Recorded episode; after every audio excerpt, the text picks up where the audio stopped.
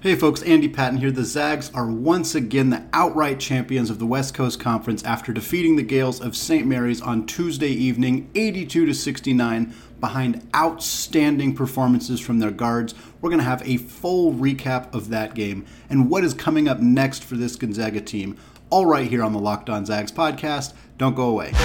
You are Locked On Zags, your daily podcast on the Gonzaga Bulldogs part of the Locked On Podcast Network.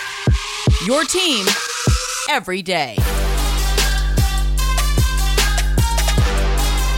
What is going on, y'all? Welcome to the Locked On Zags podcast, part of the Locked On Podcast Network, your team every day. I am your host and longtime Gonzaga podcaster, Andy Patton, here to take you through another outstanding season of Gonzaga Hoops. Amazing selection, reliably low prices, all the parts your car will ever need, visit rockauto.com and tell them Locked On sent you. I want to thank all of you who make this podcast your first listen of the day, and for those of you who have checked the show out on YouTube, still climbing towards that 500 subscriber goal, hoping to hit that before the end of the NCAA tournament. So if you're listening to the show, have not done that yet, just go to youtube.com, search Locked On Zags, hit that subscribe button. I would really appreciate it. Well, the Zags secured themselves an official bid in the NCAA tournament, not that that was up for debate, and also won the WCC championship outright. And perhaps more importantly to a lot of fans, they secure proved that they can beat St. Mary's after losing to them in Moraga just 11 days previously. It was a great performance from the Zags. The most important takeaway from this game, hands down, was Gonzaga's ability to win this game without strong performances from either Chet Holmgren or Drew Timme. We saw them both struggle significantly the last time these two teams played in Moraga, but unfortunately, that game did not result in a win. It resulted in a significant loss for the Zags in terms of score. They managed to make it a little bit closer in the second half, but got beat down pretty good by a very good St. Mary's team. St. Mary's once again looked really good in this game. It was a 13 point game, it was a 10 point game kind of throughout most of the game, finished the first half at 10 points. St. Mary's eventually crawled all the way back, I believe, within two at least within four, somewhat late in the second half. I personally never really felt like St. Mary's got as far back in it as they actually did. It's just a weird perception thing. I, I, I'm guessing a lot of fans out there felt this as well, where it felt like that San Francisco game, which never got closer than eight felt like that game got a lot closer than this St. Mary's game, which got within two. I think part of that is just because St. Mary's offense was so inconsistent that even when they would have string together a couple of good possessions in a row, it never felt like they were going to put together a big enough run to actually overtake Gonzaga in the scoring column. Of course, Gonzaga's guards played phenomenal as well. And that's really what I want to talk about. Chet Holmgren had eight points, eight boards, two steals, and a block. It wasn't a horrible game by any stretch of the imagination, but it was a bad shooting night for a player that does not have bad shooting nights. Three for nine from the field, 0 for four from three. They were good looks. So he was not taking a lot of bad shots. That's not something Chet Holmgren really does. They just weren't going down. He was showing a lot of frustration as well. And that's something that is a little I don't I don't know that concerning is the right word, but it's it's something I'm going to be watching going forward. It's it's rare to see him so visibly frustrated, showing that level of emotion. There's a maturity aspect to that that I think probably needs to get tightened up. He's a very young player who hasn't struggled much in his career. I think he really wanted to come out and have a good game here after not having a good game against his team last time out. For him to struggle and miss shots that he normally makes was hard on him. You could tell he still played very good defensively. Didn't have huge block numbers, but was altering a lot of shots. The impact of him coming out of the game was noticeable immediately with how Logan Johnson and Tommy Kuhse attacked the rim as soon as he was sitting on the bench. So obviously, still a player that makes a significant impact. Drew Timme, 10 points, 4 boards, 3 assists. Drew didn't actually have that bad of a game. He was 4 of 6 from the field, 2 of 2 from the free throw line. He just wasn't utilized all that much. St. Mary's did a very good job of figuring out how to take the basketball out of his hands. They doubled immediately, but more than that, they really prevented the, the Zags from even getting the ball down to him in the paint. They took away a lot of the passing lanes that Gonzaga has utilized in the past to get him the ball. And when he did get the ball, he's an angle scorer. I believe Dave Flemming said that on the broadcast. The way that he kind of moves his body around to get positions around the basket where he can score from. Matthias Tass and everybody else on St. Mary's did a good job of taking those angles away from him. But again, four of six from the field, so it was more of an he just didn't take as many shots as normal. And, and St. Mary's strategy was don't make don't let Drew Timme beat us. Don't let Chet Holmgren beat us. And so the Zags said, okay, we will beat you another way. And they needed to prove that they're capable of doing that. There have been multiple games this year where they've won because of their guards, but they haven't done it all that often against very good teams. Texas Tech is a pretty notable example of a team that they defeated primarily because of good guard play. Obviously, Andrew Nembhard had a phenomenal game against UCLA, but he was not the only one who had a good game. This game in particular, Drew Timme, Chet Holmgren combined for 18 points, and the Zags drop 82 points against a very good defensive team in St. Mary's and secure a 13 point victory. That's a huge story that needs to be celebrated. It should scare the hell out of some of the teams in the NCAA tournament that might run into Gonzaga because there is way more than just one way that this team can beat you. Andrew Nembhard was phenomenal in this game. Absolutely phenomenal. He won the West Coast Conference most outstanding player in the WCC tournament. Well deserved award for him. 19 points, 7 assists, 3 rebounds, 2 steals, and only one turnover in this game. The two, the seven assists is not bad for him. He had, I think, he only had one in the second half or one in the first half, something like that, uh, because he was doing so much scoring in this game. Eight of 16 from the field. I did not look back through the box scores, but I imagine there's not a lot of games where Nembhard has taken 16 field goal attempts, but that was what the Zags needed from him today. 8 of 16 from the field, 3 of 5 from deep. He was an absolute maestro offensively, ran the pick and roll to perfection. Mid range Nembhard was in full effect, hit a lot of his shots in that little kind of soft spot uh, at the top of the key, went to the basket with reckless abandon, and hit some key outside shots as well. But it wasn't just Nembhard. We talked about this after the San Francisco game. We've talked about bench production being an issue for the Zags, and we'll talk about that a little bit later. But Ros Bolton and Julian Strawther needed to step up and demonstrate that they could be dynamic score first offensive weapons for this team, and they both had huge performances against the Gales. Strawther, in particular, in the first half was money. I I think we felt like he was due for a big game. He's in Las Vegas. He's in the very same arena that he dropped 48 points as a high school senior at Liberty High School. He did not have a good game against the Dons. He he really didn't do anything against San Francisco. It wasn't a horrifically bad shooting night. He just was a non-factor on offense. Kind of one of one of Gonzaga's only players against San Francisco who really just didn't have it for most of the game. So he comes out in this game immediately ready to roll. 16 points, five of six shooting, three of three from downtown, only missed one shot. He did most of his damage in the first half to the point where when Gonzaga was in a lull period, which they had a pretty big lull period in the first half, the first half of the first half, really, uh, he they, he was the go-to guy. They were feeding him the ball. They were letting him play isolation basketball, which is not something that Mark Few and Gonzaga does all that often. But he was finding his spots. He was getting his buckets, and nobody else on offense was really doing a lot consistently in the first half. Nembhard and Bolton had a lot of their performance in the second half, but Strawther was huge for this team in the first half. You, there's a strong argument that they don't win this game or they go into that, that second half with a lot less momentum if he doesn't do what he did in the first half. A huge performance for him in front of his friends, in front of his family, coming off of a bad night, shows the maturity that he has, the ability he has to be a huge factor for this team.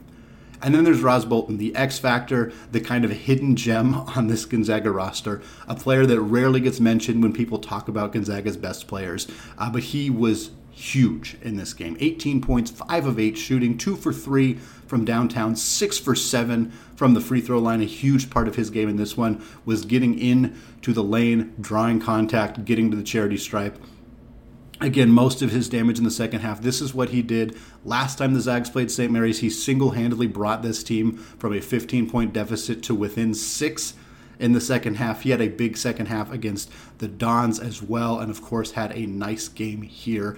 Uh, a phenomenal player. Bolton is very clearly going to be a huge part of what this team does in the NCAA tournament. If he reverts back to being fifth, sixth op- option, not getting out in transition, not hunting for his shot, not trying to get to the free throw line, that could cause some problems for this team uh, when you look at depth scoring, when you look at how teams are going to try to guard them. He's going to be a factor because teams are really going to focus on how do we shut down Drew Timme, how do we shut down Chet Holmgren, and how do we stop Andrew Nembhard from being such a menace in the pick and roll. And teams, that's going to be teams' focus. Every single team is going to focus on those three things because if you don't, if you don't prioritize stopping those three things, you're going to lose 100% of the time. If you stop those three things at least as efficiently as you can, you have a chance against the Zags, but not if Strawther's dropping 16 points on 5 of 6 shooting. Not if Bolton's going to go 2 for 3 from downtown, hit 6 free throws, and drop 18 points. If he's going to hit step back threes like that ridiculous shot that he hit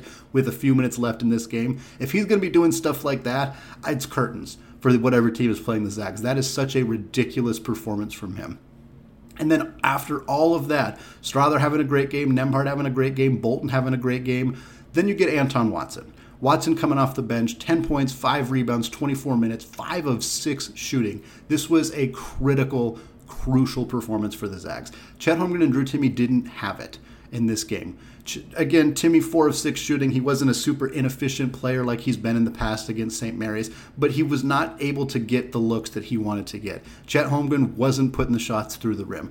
There was a little bit of foul trouble with those guys, not as bad as it was against San Francisco, but still became a factor for them in this game. And then Watson came in He's been struggling the last couple of weeks. He's been struggling against better opponents. He comes in, he looks aggressive immediately. He's looking for his shots. He's crossing people up. He's using pump fakes and up and under moves to get lay ins around the rim. He's playing outstanding defense, which we've come very accustomed to with him. Uh, a really, really nice game from Watson. If he's this, coming off the bench, if he can give you, I said, if he can give you 18 to 20 good minutes, he gave them 25 very good minutes in this game. If he's playing like this, it's really difficult for front court players to get any level of comfortability against the Zags. They cannot get comfortable on offense because Chet and Anton and even Drew Timme are good enough defensively to frustrate you, and they cannot even take a single possession off defensively because any of these three guys are capable of scoring around the basket, and a couple of them can really step out and knock it down as well.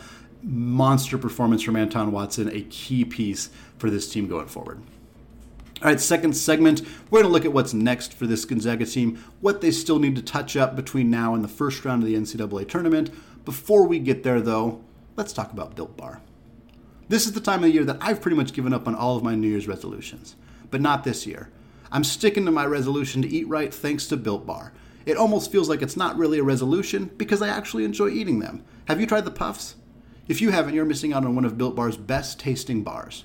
Puffs are the first ever protein infused marshmallow. They're fluffy, they're marshmallowy, they're not just a protein bar, they're a treat. And they're covered in 100% real chocolate. In fact, all Built Bars are covered in 100% real chocolate. A typical candy bar can be anywhere from 2 to 300 calories.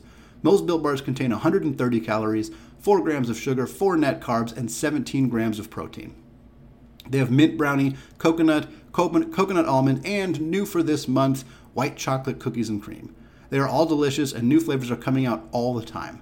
Go to built.com, use promo code LOCKED15 and get 15% off your order. That's promo code LOCKED15 for 15% off at built.com. Today's podcast is also sponsored by Stat Hero. Stat Hero's NCAA single game pick'em hits the star players against each other in an amazing hybrid between fantasy and sports gambling. Take control back from those handicappers that always seem to have the advantage. Start focusing on the players you know best with a gameplay that doesn't rely on big spreads, long odds, or funky props. Stat Hero gives you the advantage, resulting in their gamers winning four times more often. Why?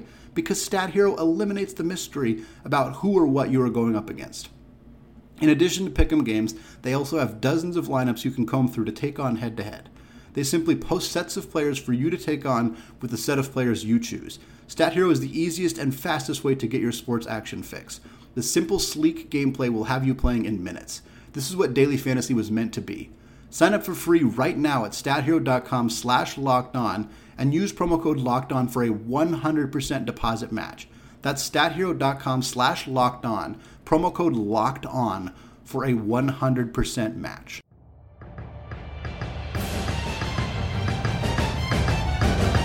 All right, segment two.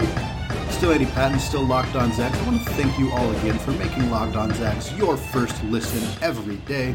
And I want to remind you to make sure to check out the Locked On Bracket Breakdown show coming out on March 14th, right here on the Locked On Zags podcast feed and YouTube channel. College basketball expert Chris Gordy, myself, and betting expert Lee Sterling are there to give you in depth breakdowns on every matchup in the NCAA tournament to help you fill out your bracket. Speaking of brackets, that's what I want to talk about here in the second segment. The biggest thing that likely happened with Gonzaga's win over St. Mary's on Tuesday is that they have likely locked up the number one overall seed. What that means is they will likely be the number one seed in the rest West region playing their first round games in Portland, Oregon. That is the assumption Gonzaga will get to choose where they want to play or at least make a request on where they would like to be seated. Uh, the committee typically grants that the number one overall seed. Uh, this is normally not super relevant because Gonzaga is often the only West region or West Coast team to be a number one seed, so they're normally going to get pitted out in the West region. That is, of course, a bit more up for grabs this year because of Tommy Lloyd's Arizona team. Arizona is the only other team that has a really legitimate argument for number one overall seed. That, of course, would require them to win the Pac-12 title outright. If they do not do that, I think it's not there's there's no debate that Gonzaga will get that number one seed in the West region. If Arizona does win the Pac-12, manages to get a victory over USC or UCLA in the meantime, that could could complicate things a little bit. I still think Gonzaga is going to take it. Most ESPN bracketologists or other bracketologists or broadcasters have kind of mentioned that they think Gonzaga has this thing pretty much in the bag. Uh, again, I think Arizona is the only kind of team that's really going to challenge for that. So it'd be great for the Zags to play in Portland. Uh, personally, I would love that because I would be able to go to the game. I know there are many Gonzaga fans located in the Portland area who would probably attend those games as well. So we're selfishly hoping for that reason. It also helps because it means Gonzaga likely gets a quote unquote weaker number two seed. Uh, when you're talking about number two seeds, they're all pretty darn good, so it's hard to know how that shakes out. There's four teams that are really competing for those last two number one seeds. Uh, outside of Gonzaga and Arizona, that's Baylor, Auburn, Kansas, and Kentucky. I think it's very, very slim chance that Gonzaga gets any of those teams as their number two seed. I think probably Baylor, Auburn is my guess for the other two number one spots, and then Kansas and Kentucky are your top two number two seeds. Uh, Villanova and Duke are probably the other number two seeds. They're in that conversation. There are a couple other teams that are kind of right in that range as well. Texas Tech, Wisconsin, Purdue, kind of right in the mix potentially for a number two seed. Uh, the latest bracket from Lucas Harkins at Heat Check College Basketball, a guest of the podcast last week. He had Gonzaga and Duke as the number two seed on that side. Uh, I, am cool with that. I, I, know Duke obviously defeated Gonzaga, so some people won't want to see them be the team on that side. Uh, I this Duke team is not playing particularly well right now. I'm not entirely confident they would even be the team that Gonzaga would match up against in the Elite Eight if that was the way the bracket shook out. If it is, I think this Gonzaga team is much more improved than where they were at that time than Duke. Duke did get AJ Griffin back. He was not in the mix at the time last time these two teams played. So that is a factor that Gonzaga would have to defend, and he's a really talented player. But I think Gonzaga would, would be able to take care of Duke. Nova would be a tough matchup as well, but again, I think a team that they are they match up fairly well against Kansas and Kentucky are the teams that scare me a little bit more. So locking up the number one seed likely means that they wouldn't have to end up facing those teams until a potential national championship or Final Four matchup. Uh, other things that kind of resulted from this game, St. Mary's is still according to Lucas Harkins, on the number five line. That has not changed for them. Uh, I could see them dropping just because other, you know, there's a lot of conference tournaments still to go. There are a lot of teams that are going to win a game that they weren't expected to win, which could bump them up. St. Mary's is a pretty easy team to bump down because they lost their most recent game, even though it was a loss to the number one overall team in the country, and even though they defeated Santa Clara, which is a decent win for them, it's not as good of a win as some of these other teams are going to pick up, unfortunately. My guess, and I'm not a bracket expert, but my guess is St. Mary's probably ends up on the six line. Worst case, seven line. Seven line would be that would be a, a pretty bummer result for St. Mary's. I think they're better than being a seven seed. I think a six seed or even a five seed is definitely where they should be, kind of the conversation that they should be in. They're a very dangerous team. We know that as Gonzaga fans. Uh, they're offensively, if they're playing well, they're really, really tough to beat because their defense is so methodical and, and so good at limiting teams' opportunities to score that they can beat just about anybody in the country. When you beat the number one team, you got to feel pretty confident that you can beat just about anybody, but they need to have that offense going in order to avoid some potentially uh, not so good losses for them when they get in the NCAA tournament. And then USF uh, didn't obviously didn't change uh, because they did not play on Tuesday night, but they remain a number nine seed on most bracketology uh, reports that I'm seeing. Uh, one has them playing North Carolina in the first round in what would be a very fun 8 9 matchup. I'd be really interested to see that. Hopefully, Yauhen Massalski is healthy for the Dons going forward because if they have to go into the NCAA tournament without their second best player, it's going to make the results not so good and unfortunately feed into the narrative that, that the WCC is maybe not as good as they seem. And that would be an unfortunate reason for that narrative to continue because USF is clearly a very different team when Michalski is healthy and playing well. So the biggest thing that we talked about with this game, the Zags proved they can win without Drew Timme and Chet Holmgren playing great. The question is how sustainable that is. The Zags shot 8 for 12 from 3 not including Chet Holmgren. Holmgren was 0 for 4, so the team shot 8 for 16, which is still obviously phenomenal. 50% of your threes going down is elite level stuff. 75% of your threes going down by players not named Chet Holmgren is, I can say pretty comfortably, not sustainable. That does not mean that Gonzaga won't get hot from beyond the arc uh, in future games. They've done that before. They will do it again almost certainly. But there's a there's a cause to be a little bit concerned about. Hey, if Chet can't if he's not knocking down threes, like we can't expect the rest of the team to knock him down over 50% of the time. That's just not a, a, sustainable outcome for this team. So that's something to monitor. I don't think Chet has has lost his touch. That would be a far too extreme reaction to take out of this game. He just didn't make some shots he normally makes it happens. It's one of those things. It's it would be nice to see him have a really good game against a, a, a really good team like St. Mary's. He's going to get plenty of opportunities to do so in the NCAA tournament. I suspect that we'll see some really magical moments from him in the NCAA tournament against very very good teams. But he's he's in a little bit of a rut right now, and I don't think the Zags can comfortably say that they can just win six games in the NCAA tournament without Chet Holmgren playing really really well. Uh, the Zags also shot 14 of 18 from the free throw line. That needs to continue. Good free throw shooting is a huge part of the NCAA tournament. It always has been. And so for the Zags, if they can knock down 70 plus percent of their free throws, get up close to 80 percent, that's going to help them win a lot of potentially close games in March.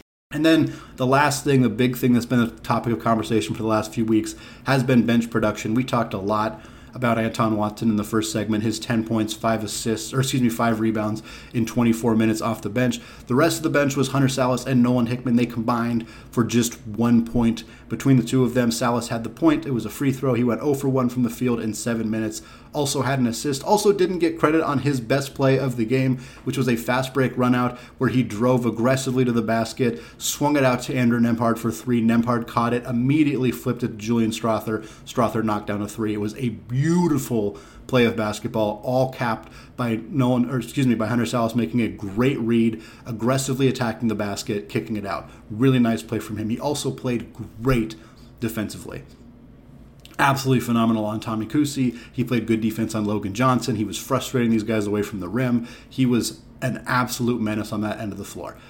Hickman seven minutes, and he just he didn't do anything statistically. There was nothing in the stat sheet that showed up. He didn't miss any shots. He did not turn the basketball over. Neither he or Sallis had a turnover, or Watson for that matter. Zero turnovers from the bench. That's helpful. That's that's a pretty pretty key thing for this Gonzaga team to be able to do, especially against St. Mary's, where they struggled to, to take care of the basketball.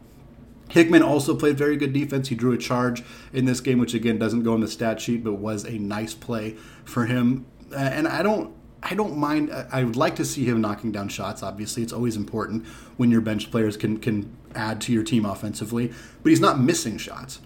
Like that that's to me he's he's taking care of the basketball, he's not turning it over, he's playing good defense, he's just not adding a whole lot. I would like to see more. We saw more from him earlier in the year. It's been a little bit disappointing to see his performance kind of regress as the year has gone on. That's likely partly fatigue because the season is so long. It's partly the increased performance from Andrew Nembhard, which has just sapped some of his minutes. But I do think the Zags they're going to need these guys at least on the defensive end of the floor. Sallis has proven he's more than capable of being that guy. Hickman right now is a bit more of the odd man out in terms of where he fits into this team uh, when they're looking for minutes from the bench in March. And then the last thing is just are we going to see some of the injured Zags that we haven't seen yet? Dom Harris, he's been dressed for the last couple of games. He has not stepped on the floor. I would be very surprised if his first minutes of the season come in the NCAA tournament. That would be a surprising decision from Mark Few uh, just because he hasn't been playing with this team. He hasn't been up to full speed. He, maybe he's going in practice. Maybe he's going 100% in practice. I know it sounds like he's been cleared from the team doctors. All of that is fantastic news, and Dominic Harris is capable of helping this team when he's fully healthy. But it's just a weird situation to figure out if he does if he's uh, worth getting him back into the mix right now. And then of course Ben Gregg, Kaden Perry have been injured the last few games. Have not seen either of them in a while. Neither of them are really ready to contribute significant minutes at this stage of the season season against the kind of bigs that they're going to play. But it would be nice to know that there's at least somebody else on the bench we can turn to should foul trouble plague Chet or Drew or Anton or some combination of those guys, leading to them needing to look a little further down the bench for, for production. All right, that is going to do it for the second segment. We're going to come back in the third segment. We're going to switch gears, look at Lisa Fortier's women's team. They also punched their ticket into the big dance with a win over BYU in the WCC title game. Before we get there, though, let's talk about Run Your Pool. March Madness is less than one week away. That means you need to start thinking now about where you're going to be running your brackets this year. Are you going for the usual or are you going for the best? We've done our homework here and we're running brackets with runyourpool.com. Along with standard brackets, Run Your Pool offers game types like Survivor or Pick X. They have options to edit scoring, and they offer more intel to make your picks. All stuff you won't find at ESPN or CBS. If you've got a business, Run Your Pool can help you take some of that madness magic and play alongside your employees or even gain customers. Plus, they offer full customer support, custom branding, and one of the easiest three minute setups you'll ever find. Clearly, we believe Run Your Pool because, like I said, we're running our brackets there ourselves. There's no truer test than that. If you want to play against us for a shot at a cash prize, join us at runyourpool.com slash locked on. And while you're there, create your own pool for your friends and family. Enter Pure Madness at checkout for $10 off your custom pool. All the rules and details will be available there. That's runyourpool.com slash locked on for your chance to win a cash prize. We look forward to seeing you there. This episode is also brought to you by Rock Auto. With the ever increasing number of makes and models, it's now impossible for your local chain auto parts store to stock all the parts you need. Why endure often pointless or seemingly intimidating questioning, like is your Odyssey an LX or an EX, and wait while the person behind the counter orders the parts on their computer, choosing the only brand their warehouse happens to carry? You have computers with access to rockauto.com at home and in your pocket. RockAuto is a family business serving do it yourselfers for over 20 years.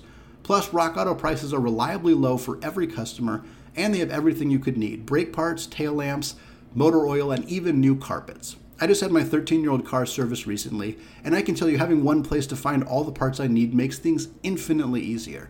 So go to rockauto.com right now and see all the parts available for your car or truck. Write locked on in their How Did You Hear About Us box so they know we sent you.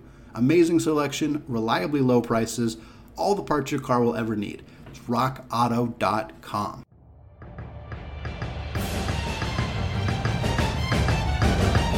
All right, segment three. Still Andy Patton, still locked on Zags, still talking WCC championship action. This time talking about Coach Lisa Fortier's women's team. The Gonzaga women went to the championship game on Tuesday night, facing off against number one seed BYU. At the time, before the game, it looked almost certainly like the WCC was going to get two teams into the NCAA tournament bracket, the Zags were considered a favorites to get an at-large bid, even if they did not win. They were 25 and 5 on the season heading into that game. They had two losses to Stanford, who they played twice in the non-conference slate. Two regular season losses to BYU, so they hadn't beaten any ranked teams. but they had cleaned house against basically everybody else they had played. It put them right squarely on the bubble despite being a top 25 team or top 30 team in the net ratings, top 40 by basically every other advanced metrics. They were still kind of right on that bubble line, but they took care of business, made sure there didn't have to be any sweating uh, on the selection day for the women's women's bracket. They defeated BYU 71 to 59. They have now officially punched their ticket into March, securing the automatic qualifying bid from the WCC. BYU will certainly still make the tournament, so this is going to be a two bid league on the women's side of things. Uh, a phenomenal season for Lisa Fortier's team. The latest bracket from ESPN has them as an 11 seed. Facing off against number 6 seeded North Carolina would be a fun matchup for them to be. They're going to be right in that 10, 11, 12 seed line, most likely, when that bracket comes out. I believe it's released on Monday typically, so we'll get a chance to see where the women are going to be playing, who they're going to be playing in the first round. Really nice game from the women's team. They held BYU to just nine points in the second quarter. That was where they, they did some nice work to build themselves up a lead, and then they withstood a really nice barrage from BYU. BYU scored 21 points in the fourth quarter, but the Zags dropped 28 fourth quarter points to storm back, to continue to keep their lead, never let BYU get close enough to secure victory here. Again, won by 13 points, or excuse me, 12 points, 71 59. Melody Kempton was your most outstanding player for the WCC tournament. She had 15 points, four rebounds, three assists on six of 11 shooting for the Lady Zags, but one of the calling cards for this team all season long has been balanced scoring. Kempton had 15 points, she led the team. The Truong Twins had 14 and 12, respectively. Uh, Yvonne Ejim came off the bench, 11 points and three rebounds. Just a really balanced scoring attack from the women's basketball team. This is a dangerous team. They're not quite as good as they've been in years past when they had Jill Townsend and Laura Stockton and a handful of other really, really talented players. But this is still a good team, a team that proved good enough to make the NCAA tournament in a bit of a quote unquote down year. This is the kind of thing that Mark Few excels at on the men's side, is continuing to be good enough to punch your ticket into the big dance. Lately, of course, this has not been an issue on the men's side, but for uh, decades, they would have two or three really good years in a row. Maybe one out of every three years would be like kind of a darling team that would make the Sweet 16, make a push towards the Elite Eight. But then they'd have some down years where they would kind of struggle a little bit and still get them get themselves in the tournament, still win a game or two. This is what Fortier is building here on the women's side. This is a team that graduated a lot of very talented players from last year's roster. Uh, the Wirth twins, Jill Townsend, huge pieces last year for them all three to be gone, while BYU returned all of their talented players. Really tough spot for the Zags to be in. They fought like hell. They made it to the WCC championship game, and then they secured themselves a victory in another spot in the big dance. Really proud of this team. It's always a good day when you can watch the Zags win two WCC championships in the same arena within a couple hours of each other. Both punched their ticket to the big dance as Stephen Carr, the former host of Locked On Zags, used to say at the end of every single one of his episodes, I'm going to borrow it today because it's never truer than on a day like Tuesday. It is a great day to be a Zag. All right, that is going to do it for this episode today. We got a guest coming on later in the week as we await Selection Sunday and the true start of March Madness. Right here on the Locked On Zags podcast, available wherever you get your podcasts and available on YouTube as well. Thank you again for making Locked On Zags your first listen every day. Now's a great time to make your second listen Locked On NFL Draft podcast. Ryan Tracy and former NFL cornerback Eric Crocker bring the NFL draft to life every day with insight and analysis on college football prospects and NFL front offices. It's free and available wherever you get your podcasts. All right, thank you all for listening, and go Zags.